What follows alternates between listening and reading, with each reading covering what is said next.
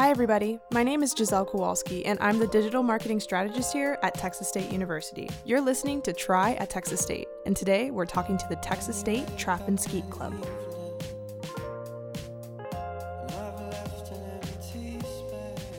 The club meets every Friday around 3 o'clock out at Freeman Ranch. I'm told by Hunter, one of the safety officers for the club, to follow the dirt road down to get directly to the field. When we arrive, there are trucks lined up next to a couple of tents, where Trap and Skeet members take refuge from the sweltering sun, swapping stories, eating venison jerky and Whataburger, and handing out ice cold bottled water to one another. So, can you guys please introduce yourselves? So, tell me your names, your majors, and your part in the Texas State Trap and Skeet Club. Hello, I'm Hunter Haug, and I'm a senior here, uh, majoring in photography with a minor in criminal justice, and I'm a safety officer for the Texas State Trap and Skeet. Hi, I'm Taylor Swanson. I'm a sophomore here, majoring in animal science, and I'm the secretary for the Trap and Skeet team. Awesome. Okay, guys, so tell me about Texas State Trap and Skeet. Like, if someone has never even heard of the sport, like, how would you describe it to someone like a five year old? I would describe it like I think our team is a family and we have fun going out there, and we all grew up pretty much hunting or being around guns and doing that kind of stuff. And so it's just a chance for people to come and do it together and shoot clays. I mean, Is there, okay, so tell me about this. Is there a difference between trap and skeet? yes, there is. In trap, the birds are going pretty much straight out away, and in skeet, they're crossing in front of you, going left and right. Okay, what, where do those names come from? Do y'all know?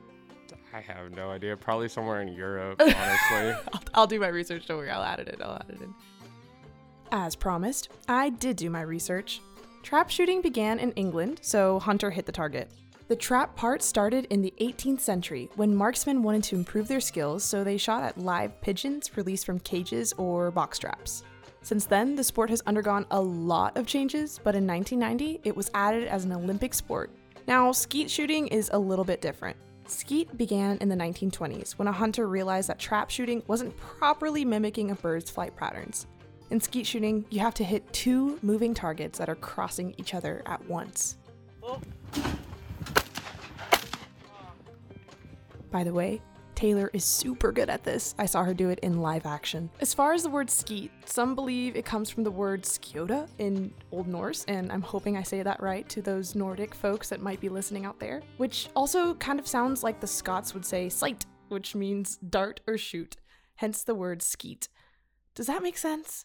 Okay, so tell me about y'all's competitions. Nationals is a big event. It's in San Antonio at the National Shooting Complex where everybody from anywhere part of the whole United States comes and competes. So we compete against Alabama, Clemson, anybody who has a team that wants to come compete. It's a week long, uh, right after actually our spring break. So we get spring break off and then another week off to go to San Antonio and hang out with our buddies and shoot. And it's just a good time to hang out with your friends and all the work that you've put in over the year to uh, get to that point.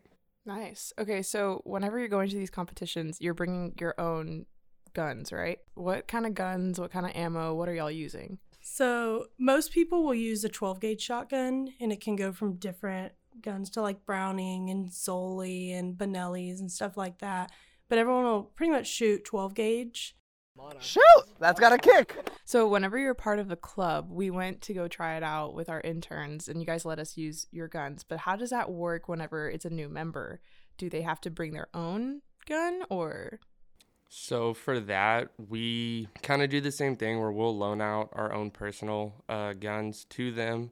Um, but if they do and expect to stay on the team or at least go to nationals, we're trying to help them find something that's going to be affordable and also is going to last them a long time. what's a day in a trap and skeet club look like? It pretty much is just us hanging out. We'll go out there and we don't, we can't put too many people on a field shooting at once or else no one will be able to shoot. It'll take too long. So we'll have people go shoot and then everyone who isn't will sit under the tent and talk and play music and just hang out.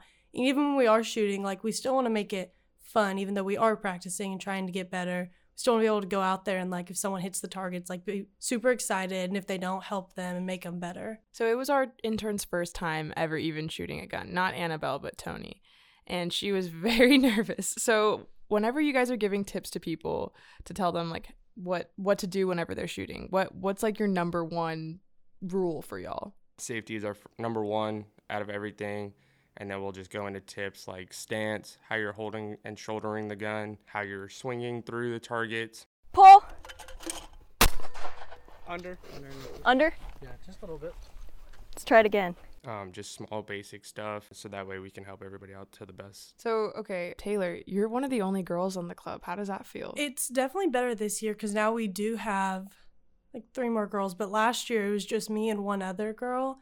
And at first it was kind of like nerve wracking going into it, but the guys are all super welcoming. Like I look up to all of them. And even Cooper, he's an alumni, just graduated last year. He even said last week that he sees me as like a little sister to the team and all that. And so I think it's great. yeah, y'all really create a family. How do you make someone feel comfortable with something that's so intimidating? Honestly, just talk to them. We've had a couple people that never shot guns before, never done this, and it's just talking them through it or pulling them off. We've pulled people off to the sides of the fields and got hand throwers and just throw them out there with our hands, just trying to get them comfortable shooting a gun and lining up on a target or even just taking them out and letting them pull a trigger just to get them comfortable so that way they're not nervous or uncomfortable around it when we're actually on stations practicing.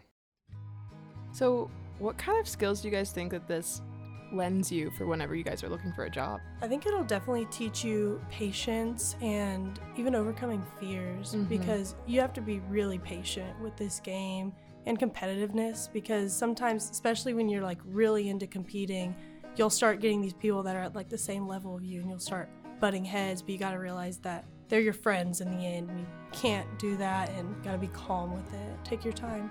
You have to be very calm because if you start what we call it counting birds, we'll start counting our score in our head mentally, and you start messing yourself up later on in the game because you're like, well, I'm at this score, now I'm missing this, and I'm missing that.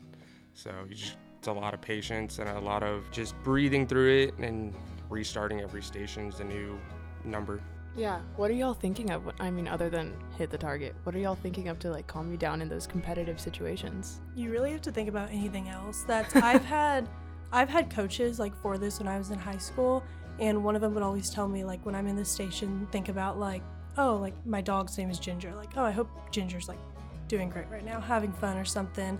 And then whenever you go to actually like shoot the target think about that. But when you're standing back like reloading just don't think about it. Take, take your mind to something fun and happy to lower your stress. Sometimes I'll load my round and just visualize where exactly that bird's gonna fly, where I'm gonna hit it, just kind of mentally preparing myself and my body movement for what I'm about to do. Do you guys have any favorite memories from being on this team? And you guys have been on it for a while, so I feel like you guys have some good stories.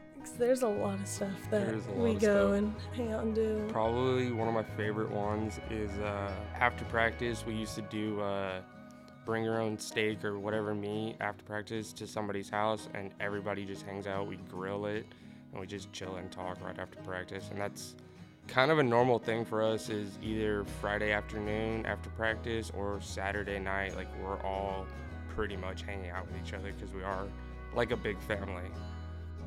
Yeah, that was even like last Friday. We actually ended up going to one of our alumni's um, house and his parents to go swimming and go to the pool. And I heard from a lot of the freshmen that they loved it. They loved being able to go out and just bond with everyone and have fun and not really have the stress of anything around them. Oh, I was gonna say that, or we do the gun cleaning parties. We Those do. are fun. Gun cleaning parties? Yes, Tell we me will about all that. All come together to somebody's house, and everybody will bring their gun, and we'll just sit there, talk, chill. Good way for all of us to talk about what's coming up in the week with us, and just kind of get one-on-ones with people.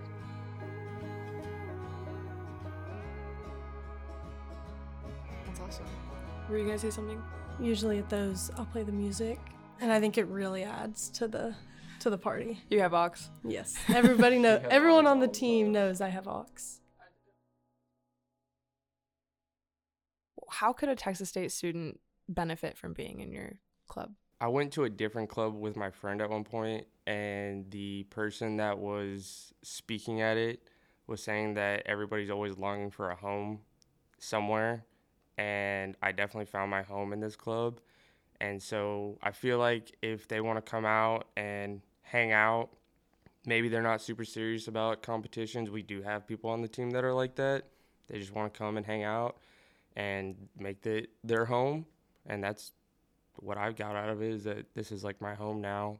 Yeah, it's definitely a great place to find like your forever friends. And because we don't just go out to practice and just shoot and then we're like, okay, bye, like see you next Friday. No, we all hang out during the week, like every day. We're with someone like different from the team, just hanging out and having fun.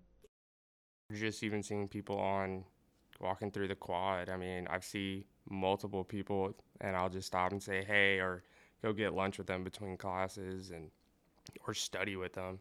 Uh, a lot of the people on our team are in similar majors as well, so they'll see each other in class or they'll take classes together on purpose to help each other. I mean, it's just like a really, really big family, honestly.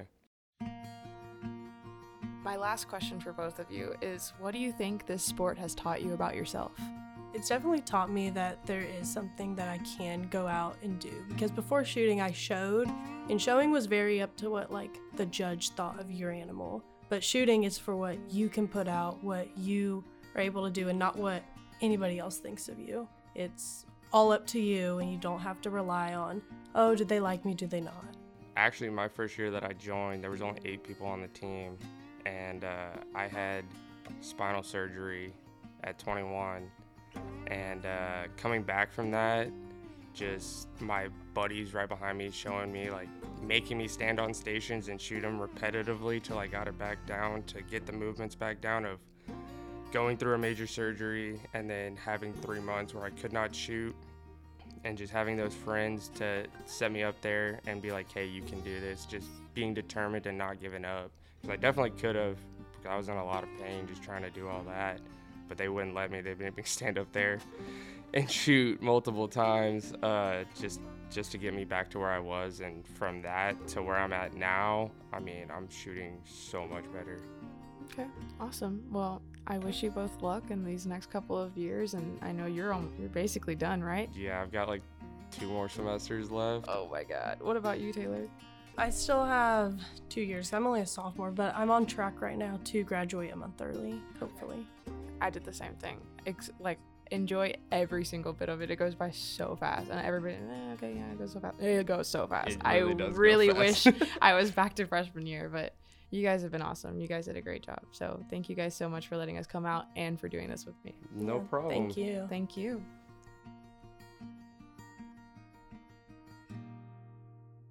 Thank you to the whole Trap and Skeet Club for letting us come out and teaching us everything you guys know and for being so kind and patient with us. And thank you to both Taylor and Hunter for talking to me and just being some of the sweetest, kindest kids I've ever met. And thank you for listening to this episode of the Try at Texas State podcast. Make sure to tune in next time to learn more about something else you can try on campus at Texas State. And also remember to follow us on Instagram, Twitter, Facebook, and YouTube at TXST. This podcast is a production of the Division of Marketing and Communications at Texas State University. Podcasts appearing on the Texas State University network represent the views of the hosts and guests, not of Texas State University. Again, I'm your host, Giselle Kowalski, and I'll see y'all next time. Bye, y'all.